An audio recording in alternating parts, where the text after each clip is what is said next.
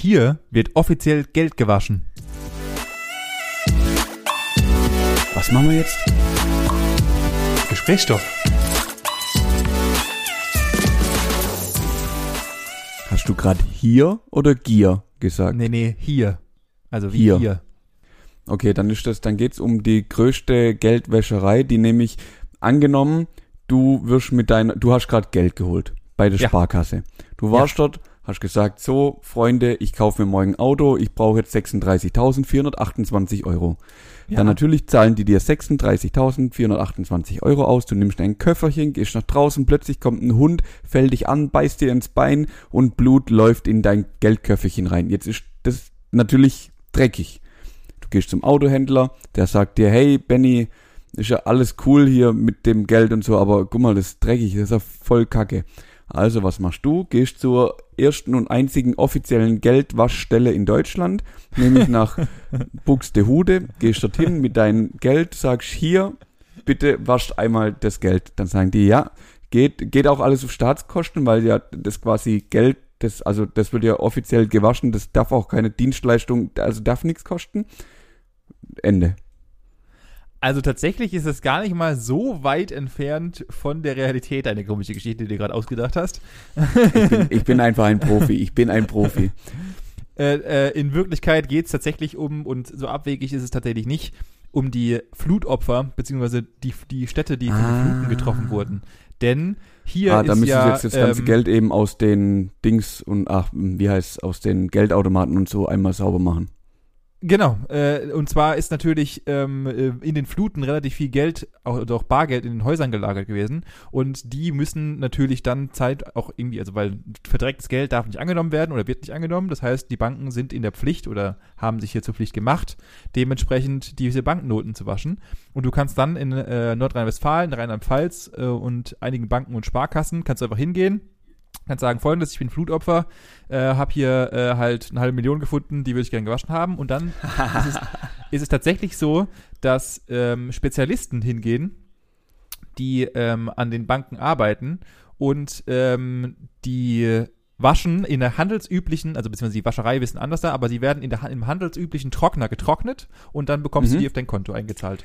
Ja, aber die Waschmaschine, die du benutzt, um das alles zu machen, ist das eine handelsübliche Waschmaschine?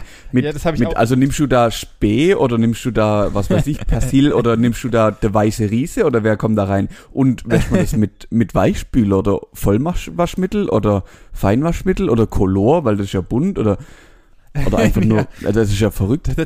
Tatsächlich habe ich auch gehofft, dass der Beitrag irgendwie ein bisschen tiefere Informationen darüber gibt, wird's aber nicht, weil, und da ist dann auch leider das Ende des normalen Waschmittels zu Ende, weil natürlich die in Öl und keine Ahnung was getunkt wurden, und dann brauchst du halt Spezialwaschmittel, und die sagen halt auch, dass es wirklich ein Problem ist, dass man das zeitnah zur Bank bringen soll, zur Wäscherei, weil natürlich durch das ganze, der ganze Dreck, der da drauf ist, werden die Geldscheine hart wie Beton und sind damit nicht mehr zahlungsfähig oder sind dann halt. Die sind unwaschbar vor allem dann wahrscheinlich irgendwann. Ja, genau. Richtig. Und auch das geil, dass Geld halt nicht mehr gewaschen werden kann, aber ja. Nee, es geht einfach nicht mehr. Und das Krasse daran ist, es wurden 50 Millionen bereits zur Bank gebracht und gewaschen. Der normale Durchsatz sind 40 Millionen im Jahr, und die haben innerhalb der Flutzeit wurden 50 Millionen aus Privathäusern, wo ich mir dachte, was zum Geier? Warum sind 50 Millionen in Privathaushalten, also natürlich sind es auch irgendwelche Geschäfte und so weiter und irgendwelche anderen Sachen und vermutlich auch Banken, die da halt getroffen wurden von den Flutsachen, aber ich würde mal behaupten, dass 80% sind halt irgendwelche Privathaushalte, und warum ist dann so unfassbar viel Geld im Umlauf? Das kann ja nicht wahr sein. Ja, aber rechne es doch mal kurz hoch, das geht doch ruckzuck. Ich meine, das waren ja jetzt nicht nur 20 Leute, sondern das waren ja zigtausend Leute, die betroffen waren. Das ist ja nicht nur die eine Ortschaft, sondern es sind ja, lass es 10, 20 Ortschaften sein. Und jeder hat allein 2 Geldautomaten. Ja. Weißt du? Oder 2 Bankfilialen. In der Regel hast du ja dann pro Stadt oder so 2, 3, 4, 5 Geldautomaten. Jetzt lass da, was weiß ich, 50.000 Euro drin sein. Dann hast du ruckzuck 200.000 pro Bank zusammen, und dann hast du ruckzuck da Millionen zusammen, nur in den Geldautomaten. Und wie du sagst, da ist keine Tankstelle, da ist kein Restaurant, da ist kein Einkaufsladen, weißt du, ich glaube, das geht übel schnell, dass du da die Summe zusammen hast. Das geht krass, rucki zucki, sag ich dir. Aber also, witzig. Da habe ich auch so gar nicht dran gedacht, dass es das ja gibt und dass das ja auch stattfinden muss irgendwie, dass man ja den ganzen Quatsch auch sauber machen muss. Richtig, und die haben auch gemeint, wenn es getrocknet wurde, dann werden die logischerweise, also witzigerweise, die waschen die und prüfen dann erst auf Echtheit. Und die Geldscheine, und das war so ein bisschen der Untertitel, Geld stinkt nicht, doch tut's, weil natürlich die in irgendwelchen komischen Lachen von Dreck lagen und dann halt in irgendwelchen Säcken gebracht werden und dieses Geld muss stinken wie geisteskrank. Und ist das danach halt dann wieder... Wunderbar, druckfrisch. Das Krasse ist, das wird einfach dann ja auf dein Konto überwiesen und dann habe ich mir überdacht, ja, und was machen die dann mit dem gewaschenen Geld? Also wird das einfach wieder ganz normal in Umlauf gebracht oder also eine gute Frage. Vielleicht wird es auch einfach direkt dann wieder geschreddert und halt neu produziert. Aber dann bräuchte es ja nicht waschen. Also, Dankeschön. Dann wird es normal in Umlauf. Also wahrscheinlich wird es nochmal einer Qualitätskontrolle unterzogen. Und wenn es wirklich sauber ist oder rein ist, dann geht es vielleicht wieder in Umlauf.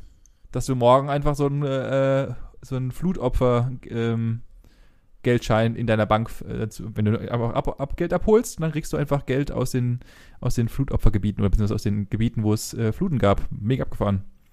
Ja, das kann ja gut sein, ja. Also mit Sicherheit wird es passieren oder wird passiert sein. Kann ich mir schon gut vorstellen. Mega verrückt. Ja, so ein Problem hat man gar nicht auf dem Schirm. Nee, aber da geht es jetzt wirklich auch nur um Scheine, oder? Da wird jetzt nichts mit. Ja. Nur Scheine. Weil Münzen, die kann ich mit dem Dampfstrahler abstrahlen. Ja, ich glaube, da ist auch nicht so wichtig. Da ist die Form eher das Maßgebende und nicht das der Schein und solches. Abgefahren. Verrückte Sache. Ja, oder das sind halt Probleme, da möchte ich gar nichts mit zu tun haben. Zumal, also die 50 Euro, die ich da zum Waschen bringen würde, die machen die Kohle auch nicht mehr fett. Nee. Ja, ich hab auch gedacht, so viel Bargeld habe ich nie in meinem Leben daheim liegen, dass ich das lohnen würde, dahin zu traveln. Und, bei mir ist das, wie viel Bargeld hast du so grundsätzlich, also über den Monat verteilt? Gibt's sowas bei dir? Boah, so gut wie geht, also seltenst. Also tatsächlich habe ich jetzt noch ein bisschen Reste, weil ich aus dem Urlaub halt noch, als wir im Urlaub waren, natürlich Bargeld mitgenommen habe, im Fall der Fälle, so oldschool-mäßig halt. Und das werde ich jetzt so sukzessive gerade los. Aber im Regelfall, also wenn es absolut hochkommt, habe ich vielleicht 50 Euro Bargeld im Geldbeutel über einen Monat. Wenn es überhaupt hochkommt, tatsächlich. Ja, ich kenne das. Bei mir ist das genau gleich. Also ich habe eher immer das Problem, wenn du irgendwo hinkommst und es heißt dann, aber hier nur mit Bargeld, dann denke ich mir immer, fuck, okay, jetzt ist richtig bad. Ja. Und also, ja, das ist richtig schlimm. Ich habe jetzt auch seit bestimmt einem halben Jahr das erste Mal wieder so 300 Euro im Geldbeutel gehabt, weil ich die halt in bar von meinem Onkel bekommen hatte. Weil ich ihm was verkauft habe und er hat es mir halt einfach direkt in bar gegeben, was ich auch nicht verstehe jetzt im Nachhinein, hätte es mir auch einfach überweisen können, weil der Nachteil an der Geschichte ist, ich habe es direkt schon wieder ausgegeben, es ist einfach weg. Es ist verrückt. Also Geld, was in meinem Geldbeutel stattfindet, das gibt's einfach nicht. Ja, es ist so schnell weg, das ist unglaublich. In einer unserer ersten Folgen hatten wir dieses Thema auch schon mal und da habe ich mich ja tierisch darüber aufgeregt, warum man überhaupt noch Bargeld bei sich trägt und so weiter. Ich glaube, unser Hauptproblem war damals, wo ich gerade drüber nachdenke, heute ist aber der Wurm drin, dass viele sagen, dass das Problem ist, dass du dann, wenn du einfach nur die Karte hinlegst, zu schnell zu viel Geld ausgibst. Bei mir hat sich es mittlerweile tatsächlich einfach geswappt. Also ich achte tatsächlich wesentlich mehr darauf, was ich gerade bezahle mit der Karte, anstatt mein Bargeld, da bin ich wesentlich loser mit und schmeiß lieber mit Bargeld in Anführungszeichen um mich. Ist bei mir original so. Ich weiß ganz genau, was auf meinem Konto gerade an Geld drauf ist, wann was noch kommt, wohin auch noch Geld fließt. Und im Endeffekt ist bei mir genau andersrum. Alles Geld, was nicht auf meinem Konto ist, also quasi nicht meiner ständigen Überwachung unterliegt, nämlich meinem Geldbeutel, das ist quasi freies Geld. Genau, also das ist halt da, das kommt da hin und dann, oh, ich habe hier noch 50 Euro, ja, lass Eis essen, lass kaufen, was hier, kann ich bezahlen, bar, okay, los, juckt mich ja nicht, weil in meiner monatlichen Finanzrechnung im Endeffekt nicht vorkommt. Ja, richtig, genau. Es ist einfach, wie aus dem Tresor genommen und du hast ja deinen Tresor noch, der ist ja noch voll oder halbwegs voll. Genau. Und dann hast du zu deiner freien Verfügung und ist weg. Ja, das kenne ich. Genau, das ist einfach Spielgeld, was du mitbekommst. Genau, das sehe ich auch so. Ja. Ja. Okay, gehen wir mal weg vom Geld. Ich wollte gerade sagen, weg von Geld. Ich habe da so wenig davon. Ja, Dito. Wir müssen woanders stehen. Erzähl mir nochmal, was in deiner Woche passiert ist. Boah, ey, ich drifte gerade so wieder so ein bisschen in so einen, oder wir driften, also gerade meine Partnerin und ich driften gerade echt wieder viel in diesen so einen Corona, also gar nicht, obwohl Corona existiert und dazu das Thema will ich gerade gar nicht anfangen, aber so ein Corona-Blues so ein bisschen. Wir sind wieder abends wieder am Seriensuchten so ein bisschen irgendwie verläuft der Tag einfach so und dann Abendserie und dann ist auch schon wieder Dienstag und dann ist Mittwoch und dann, also so verdriften wir gerade unsere Tage so ein bisschen. Der Rest ist natürlich noch ein bisschen Wohnungsumbau und so, aber viel gibt's gerade nicht, was wir tun. Ich glaube, bei dir kommt, also Stand heute, wo wir aufnehmen, 1.9. ist meteorologischer Herbstanfang. Echt jetzt? Das heißt, ja, 1.9. Also zumindest hat's das vorher im Radio geheißen. Als ich heimgefahren bin. Das heißt, der Sommer ist vorbei, Benni. Du hast die 3 Monate natürlich sehr ausgiebig genutzt. Nicht. Das erklärt natürlich auch, warum du jetzt gerade wieder in so eine Frühjahrsmüdigkeit oder so eine Herbstdepression verfällst, wieder dich auf die Couch zurückziehst, keine Freunde mehr sehen willst, eigentlich nur noch Fernseher guckst und quasi dein Leben so vor sich hin vegetiert. Aber ich muss auch ehrlich sagen, mach doch mal was dagegen. Ja, muss ich raus. Ich habe auch schon gesagt, wir müssen jetzt wieder mehr spazieren gehen. Also nebenbei, im Nebensatz, wir haben gestern tatsächlich das erste Mal die Heizung angeworfen. Das ist boah, ja, das haben wir, diese Woche haben wir aber auch schon die Heizung anwerfen müssen. Und die ist eigentlich noch aus, glaube ich, bis Oktober, also die Zentralheizung grundsätzlich. O bis O, klassisch. Ja, genau, und die mussten wir halt auf jeden Fall anwerfen, weil es gab hier schon den einen oder anderen Moment, der ziemlich frisch war. Grausam. Und ich muss Pullis anziehen morgens mittlerweile und dicke Socken wieder. Ja, ich bin heute Morgen, aber auch, wo ich losgefahren bin, habe ich gedacht, ja, easy, geht voll klar. Bin dann losgefahren und hatte dann zwischenzeitlich eine Nebelwand vor mir, dass ich echt gedacht habe, das kann doch nicht wahr sein. Ich war quasi blind. Also, das, ja, man merkt halt schon, es geht Richtung Herbst. Der Winter kommt, er naht, er steht vor der Türe, er klopft nur noch an. Und da müssen wir uns jetzt halt drauf vorbereiten, dass mit dem Sommer, mit den langen, schönen Tagen, ich glaube, das ist rum. Ja, das Witzige ist, merkt man auch schon. In 3 Monaten ist einfach wieder Weihnachten so nebenbei mal. Also. Ja, okay, in 3,5 mal lassen wir die Dorf im Katz. Vor allem lassen wir die Dorf im Katz. Ah ja, es sind heute die Folge wird, glaube ich, richtig gut. Ey. Ich habe ungefähr schon 12 Versprecher gehabt. Heute läuft auf jeden Fall. Mhm. Apropos richtig gut, mir ist gestern auf dem Nachhauseweg, ich habe ja so 30 Kilometer lang Bundesstraße vor mir, einspurig, und habe genau zwei Stellen, jeweils von so 1 Kilometer, wo ich überholen kann, und der Rest muss ich mich mit dem Fahrzeug vor mir beschäftigen. Ja. Mir bleibt gar nichts anderes übrig, ich habe keine andere Chance. Richtig. Auf jeden Fall war dann gestern, ich würde behaupten, so mindestens 25 Minuten lang ein LKW vor mir.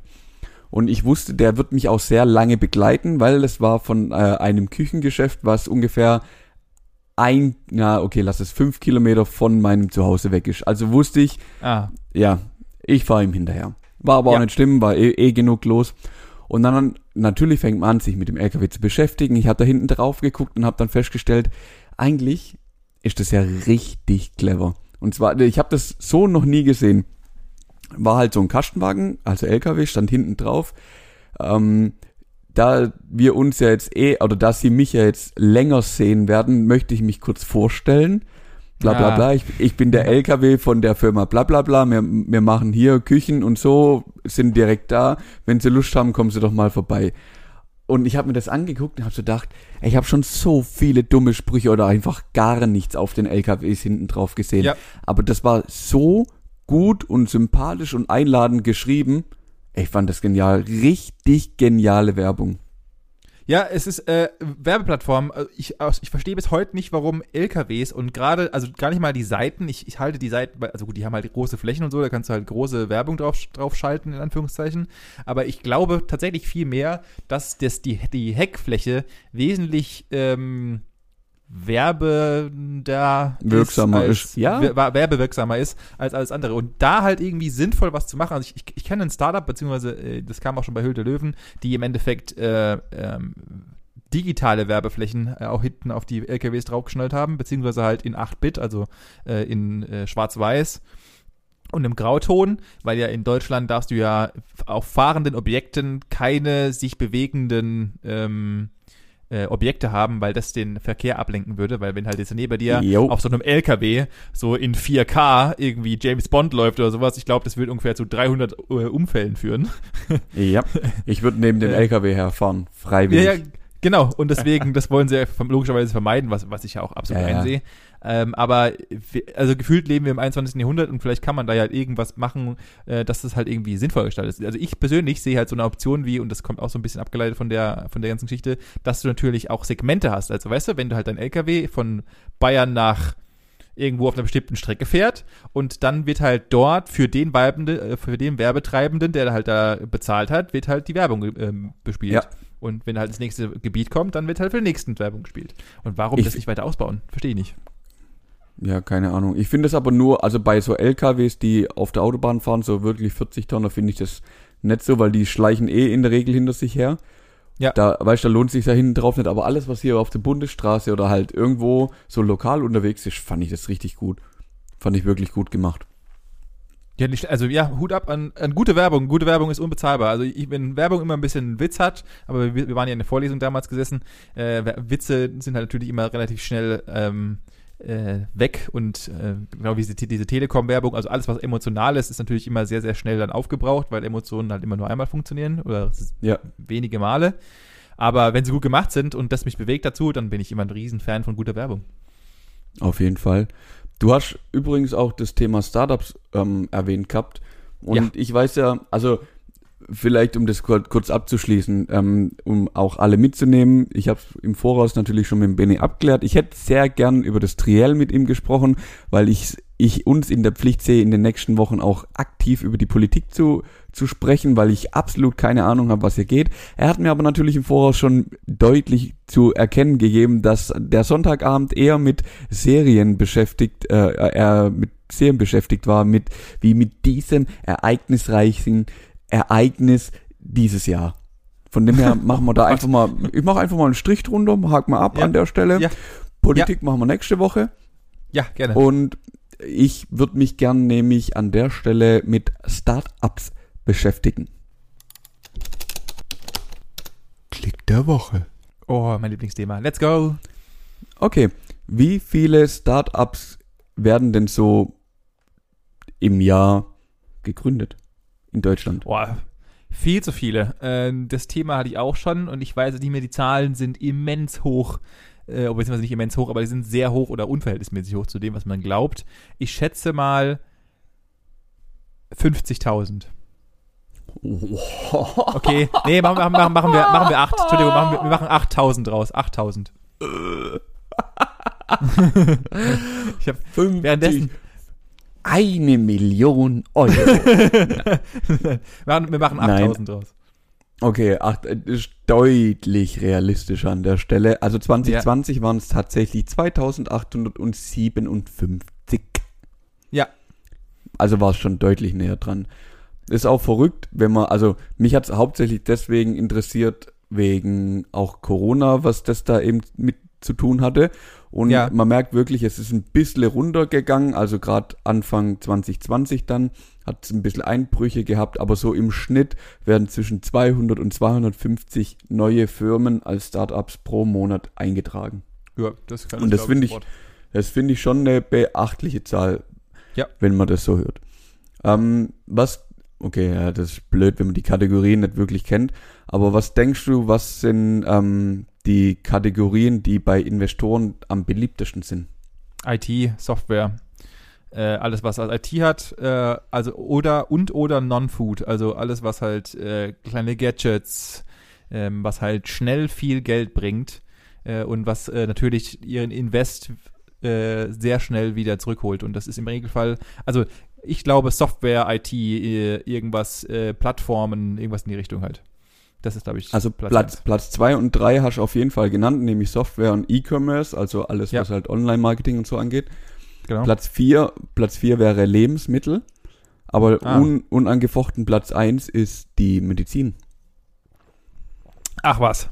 Mhm. Hätte ich auch so nicht gedacht, ja, aber ich kann mir das aber auch vorstellen, also wirklich Leute oder Investoren, die ja in der Regel dann auch viel mit Privatkapital schaffen und da halt investieren, die haben ja schon auch ein bisschen den Anreiz, also weil sie die Möglichkeit haben, erstens gesünder zu leben und halt auch dann Dinge zu fördern, die es allen ermöglicht, eventuell gesünder zu leben und dann auch noch Geld damit zu erwirtschaften. Also für die ist es ja ein Win-Win im Endeffekt. Also kann ich mir schon auch erklären irgendwie. Ja, gut, die Pharma, und zumal ja die Pharma immer noch die meistverdiensten oder mit einer der meistverdiensten Branchen der Welt ist. Von daher, Tabletten schlucken ist immer geil, und wenn du halt irgendwelche coolen Sachen für irgendwas rausfindest, also sagen wir dahingestellt, dass nicht alle machen das einfach nur aus monetären Gründen, aber ich denke mal, viele machen das auch daraus, und daher glaube ich schon, ja. Ja, klar. Auf jeden Fall. Was denkst du denn, wie viele Mitarbeiter hat so ein Startup im Durchschnitt? Oh, das kommt immer drauf an, aber ich schätze mal um die 5. 5 plus minus. Je nachdem, in welchem Zeitraum du gründest, weil normalerweise meldest du ja immer deine Gründung erst dann an, wenn du zumindest mal eine Basis stehen hast und anfängst, Geld zu verdienen, dann musst du ja zwangsläufig gründen oder ausgründen, besser gesagt. Ich schätze mal, der Durchschnitt müsste ungefähr 5 sein. Also meistens die Startups, die ich kenne, sind meistens 2 bis 3 Gründer. Und wenn dann die Gründung kommt, dann kommt meistens noch irgendjemand dazu, der halt irgendwie so ein bisschen Verwaltung blablabla macht. Also so 4, 5. Der Durchschnitt liegt bei sage und schreibe 14. Oh, okay, dann sind es schon größere Startups. Das heißt, im Schnitt ist da schon noch ein bisschen mehr unterwegs, sagen wir mal so.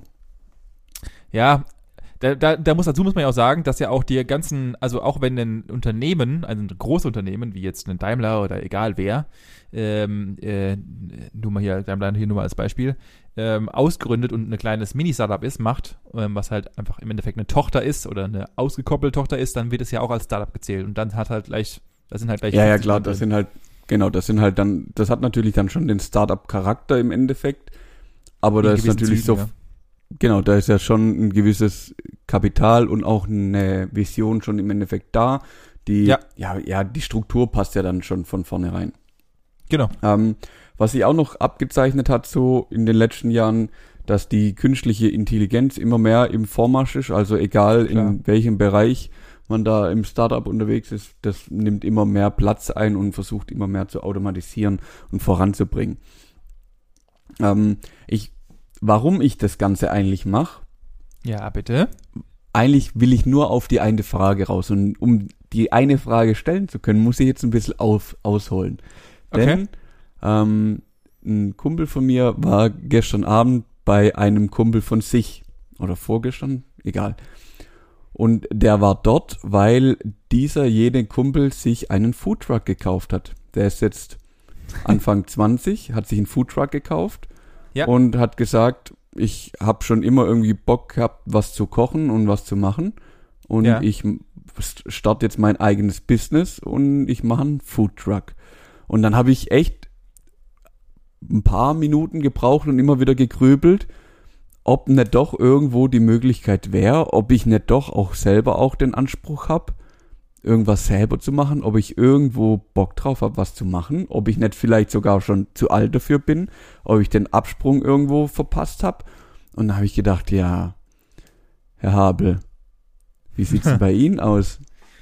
Haben Sie Ambitionen, selbst irgendwas zu machen? Du hast ja schon mal so den ersten Weg gewagt. Ja. Vielleicht kannst du auch bisschen was erzählen. Ist das was du nochmal machen würdest? Oder ist das bei dir jetzt raus? Oder siehst du, dass du zu alt bist? Also dazu mussten wir mal ja erstmal noch die restlichen Leute abholen und sagen, dass wir beide ja schon mal eigentlich mal zusammen gründen wollten. Das ist ja, die Geschichte existiert ja auch noch. Also ja. Die hat auch festen Platz in meinem Lebenslauf tatsächlich. Auch immer noch gibt's die in meinem Lebenslauf, weil es ja immer noch eine Gründungsphase waren. Also für alle, die wir sagen mussten, Manu und ich hatten mal während dem Studium, und darüber haben wir auch tatsächlich unsere Thesis geschrieben, versucht gehabt, oder wir waren eigentlich so weit, dass man hätte eigentlich was gründen können, theoretisch, ein Modelabel zu gründen. Was dann aus etwaigen anderen Gründen und anderen Sachen im Sand verlaufen ist. Und auch ich habe ja vor 1,5 bzw. 2 Jahren ein weiteres Gründungsvorhaben gehabt und wollte einen Marktplatz, also ich sehe zum Beispiel eBay und dergleichen aufbauen, der sich aber dann, heute bin ich Gott froh, dass ich es nicht gemacht habe, ebenfalls verlaufen hat. Die Hauptfrage zu beantworten: Ich kenne mittlerweile einen Haufen Gründer. Durch mein zweites Startup-Versuch kam ich relativ tief in die Szene rein, habe viele Leute kennengelernt, viele Leute scheitern sehen. Was natürlich, man muss ja auch immer betrachten, dass ungefähr 92%, also Ende 90 plus minus 5% der ganzen Startups untergeht, einfach weil es halt nicht der richtige Zeitpunkt ist, man kein Glück hat und dergleichen. Also ich sage heute auch mittlerweile, du kannst das beste Startup der Welt haben, wenn es nicht zum richtigen Zeitpunkt und mit dem richtigen Pfännchen Glück und natürlich auch dem richtigen Gründer hinten dran ist, dann ist jedes Startup für den Arsch. Ich würde zu jedem Zeitpunkt immer wieder gründen. Also selbst wenn ich den bestmöglichsten Job habe und gerade, keine Ahnung, ich habe den gechillten Job, habe immer 900.000 Euro, aber ich habe eine Idee, die mich zum Brennen bringt, würde ich sofort meinen Job hinschmeißen. Okay. Ja, das sehe ich genauso. Also da bin ich sogar bei. Ich habe auch viel nachgedacht und habe so überlegt, was hast du denn gerade auf der Seite? Wie viele Wochen, Monate, Jahre könntest du denn theoretisch mit dem Geld überbrücken? Weißt du, wenn man jetzt wirklich sagen würde, okay, ich schmeiß meinen Job einfach hin und fange an, jetzt selber mein Dings hochzuziehen. Wie lang könntest du das aushalten, mit deinen Rücklagen im Endeffekt so einigermaßen den Lebensstandard, den du jetzt hast, zu halten? Und also das wäre schon ausreichend lang gegangen, aber dann kam eben der springende Punkt wieder, aber war's. Also richtig. Ich bin da genauso wie du, ich bräuchte auch was, wo ich wirklich sage, okay, und wenn da jetzt ein Funke auf mich drauf fliegt, dann brenne ich aber lichterloh. Also ich bin so extrem trockenes Stroh, aber der Funke, der mich einfach anzündet, den finde ich irgendwie nicht. Oder ich habe ihn noch nicht gefunden. Vielleicht, keine Ahnung, vielleicht gibt es ihn auch gar nicht. Kann auch sein. Also die Sache ist ja du musst halt da auch mein Verständnis dafür ist, du musst halt auch proaktiv dran gehen. Also du darfst dir halt, du darfst jetzt nicht warten, dass irgendwann mal ein Funke von außen kommt und der halt dann irgendwie, also das passiert natürlich auch ein paar Gründern, die halt dann durch Zufall drauf gestoßen sind, so wie ich es mitbekommen habe. Also ich kenne ein sehr, sehr erfolgreiches Gründerpärchen, beziehungsweise Gründerpaar, das sind beide Studenten gewesen und die haben im Endeffekt einen Nescafé-Ersatz gemacht, also diese komischen Nescafé-Dinger, die aus Alu sind, die waren das erste Startup in Deutschland, die aus voll recycelbarem, also du hast es einfach dann, nachdem du diesen Nescafé-Dings durchdrückt hast, hast einfach in Biomüll geworfen und ist einfach zerfallen. Okay. Und ich habe lange mit den beiden Jungs gequatscht und das ist halt sehr, sehr, sehr viel Arbeit. Du musst halt sehr lange dafür kämpfen, dass du einen Platz am Markt kriegst. Du musst halt, also es kommt halt immer drauf an, was du machst, ob du halt ein Produkt hast, das überhaupt keine Konkurrenz hat oder ob du ein Produkt hast, keine Ahnung, wenn du jetzt eine neue Eissorte kreierst und die in den Supermarkt bringen willst, dann sage ich dir, und das wissen wir beide, weil wir ja auch uns mit dem Thema beschäftigt haben, herzlichen Glückwunsch, viel Spaß, um erstmal in den Supermarkt zu bekommen. Ja, das ist halt für Normalmenschen aussichtslos. Also es ist nichts aussichtslos. Du kannst immer schaffen, es ist halt nur eine Sache von Arbeit und Wollen. Und mein Verständnis mittlerweile da ist halt, wenn ich nicht dafür brennen würde, dann mache ich es halbherzig und dann komme ich nicht dahin, wo ich wahrscheinlich kommen könnte. Ja, das glaube ich. Das sehe ich genauso, ja. Ja. Stimmt, da hast du vollkommen recht. Und der Funke, der ist eben extrem wichtig. Und ich bin an der Stelle einfach wieder so wirklich begeistert davon, von den Leuten, eben auch von dem Kumpel, der sich also in jungen Jahren im Endeffekt dazu entschließt und sagt, wisst ihr was? Scheißegal, ich kaufe mir jetzt so einen Truck und dann geht's los. Und der brennt ja im Endeffekt. Genau das Feuer. Das Feuer braucht man eben, um sowas machen zu können. Und das finde ich schon cool. Ich kann da jedem mal empfehlen, das ist momentan leider ein bisschen eingeschlafen, beziehungsweise durch Corona bedingt. Zum Beispiel in Stuttgart gibt's von der IHK, die haben gegenüber von der IHK ist so ein kleines Art Club, Bar, wie auch immer. Und da gibt's normalerweise einmal ein Gründertreffen einmal im Monat, wo halt Gründer aus allen Sparten sich einfach hinkommen und treffen und zum Teilweise ihre Ideen pitchen, sagen folgendes, wir brauchen noch Leute, habt ihr Interesse dran mitzuarbeiten, egal in welcher Art und Weise, oder einfach auch nur um Informationen auszutauschen.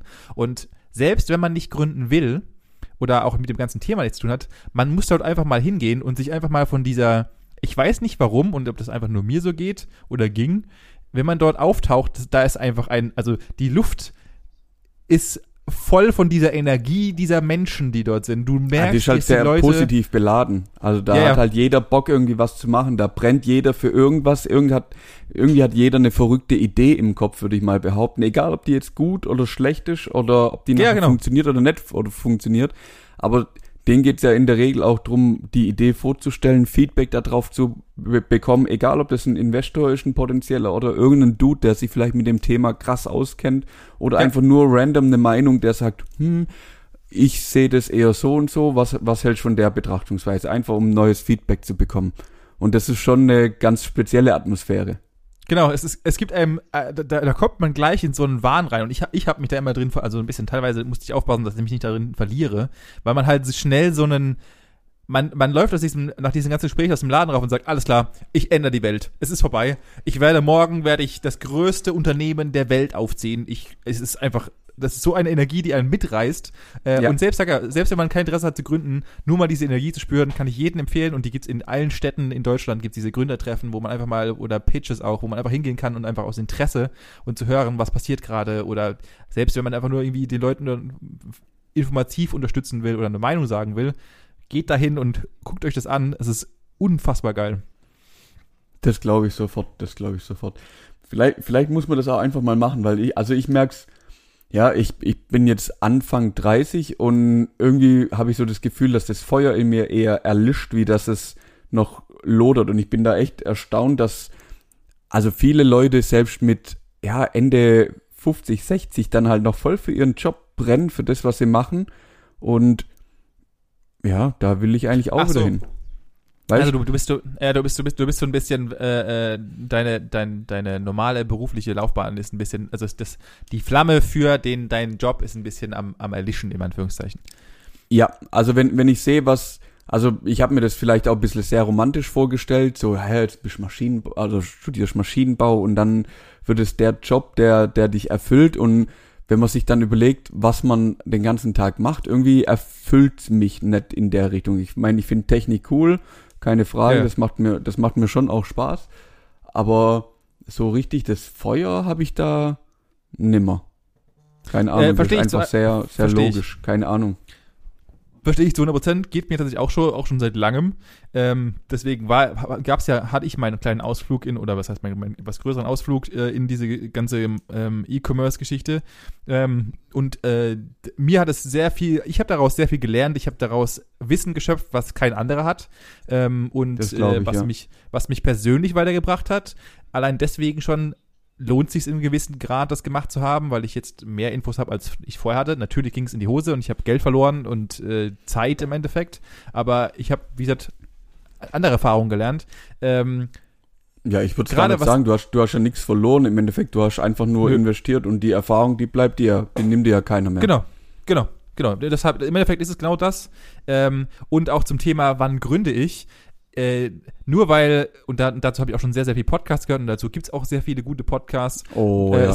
Ich glaube, es gibt kein richtiges und falsches Alter, um zu gründen. Natürlich ist es so, dass wenn du natürlich irgendwann Familie aufgebaut hast und dergleichen, eine größere Hemmschwelle herrscht. Aber, und da sind wir wieder beim Thema Feuer und Flamme, wenn du und deine Partnerin natürlich auch dich darauf unterstützt und der Meinung bist, du hast dein Goldstück, dein Brand gefunden, dann glaube ich, hält dich auch deine Partnerin nicht zurück und dann machst du es einfach. Ich glaube, jeder oder du kennst schon auf jeden Fall den Opi von der Höhle der Löwen, der irgendwie so eine super Spezialhake gemacht hat mit, was weiß ich, Mitte 70 oder Anfang 80 und so. Also mega süß einfach. Aber cool, der brennt halt, der hat halt gesagt, ich sehe da ein Problem, ich finde eine Lösung. Fand ich mega geil. Auch, die gibt's, auch da... Ich hab die mal in irgendeinem Einkaufsladen mal gesehen und ich muss sofort irgendwie so schmunzeln und grinsen. Ich fand es mega cool. Ja, ist auch so. Also, und deswegen sage ich ja, also es gibt nie Zeiten, da gibt es auch genügend große Menschen, die in Aktienform Leute und keine Ahnung was, Aktienleute und Manager und so weiter, die alle sagen, es gibt keinen richtigen Zeitpunkt. Der richtige Zeitpunkt ist, wenn du wählst, zu gründen. Und ob du jetzt 20 bist oder ob du 50 bist, spielt keinerlei Rolle. Ja. Immer deine Entscheidung. Und klar, ey, wenn du mit einem Foodtruck startest, um mal zu deinem Hauptbeispiel zurückzukommen, wenn das für dich dein Start ins Business und hey, wer sagt denn, vielleicht macht er supergeiles Essen, das er selbst entwickelt hat und macht daraus eine riesige Restaurantkette. Also ja, klar, kann alles sein. Ich würde es ihm gönnen, auf jeden Fall. Ja, zu 100%. Ich bin auch der Meinung, und das ist jetzt mein letztes Statement dazu, sonst trifft ich gerade, sondern ich rede mich schon wieder warm. Merke ich genau. Ich glaube, wir sollten wegkommen von, oder viel mehr Menschen sollten von dem konventionellen Denken wegkommen und schauen, dass wir, also ich glaube, mehr Leute müssen sich trauen zu gründen und und das ist auch eine Staatssache, aber das ist ein anderes Thema, mehr Leute sollten sich gerade mehr trauen, weil dann wären wir auch in Deutschland wesentlich innovativer und wesentlich weiter schon. Aber ich glaube, wir sind halt immer noch sehr, sehr konservativ, was das Ganze angeht und viele Menschen haben Angst, was ich auch selber habe. Aber ich glaube, wir wären persönlich auch und Deutschland wäre weiter, wenn mehr Leute gründen würden. Da gebe ich dir recht. Und mit dem Schlusswort würde ich doch jetzt einfach mal fragen, habt ihr denn Ideen, die ihr nicht umgesetzt habt oder die ihr vielleicht noch umsetzen wollt, dann schreibt ihr doch einfach mal in die Kommentare unter den nächsten Post, den ihr auf Instagram findet, und zwar unter Gesprächsstoff-Podcast. Genau, und dann können wir vielleicht nächste Woche mal darüber sprechen, was denn noch so für Ideen in euren Köpfen rumschwirren und ob es die vielleicht doch nicht zu verwirklichen gilt. Richtig. Ansonsten würde ich sagen, Happy Startup und wir hören uns nächste Woche. Bis dann, Benny. Ciao. Ciao.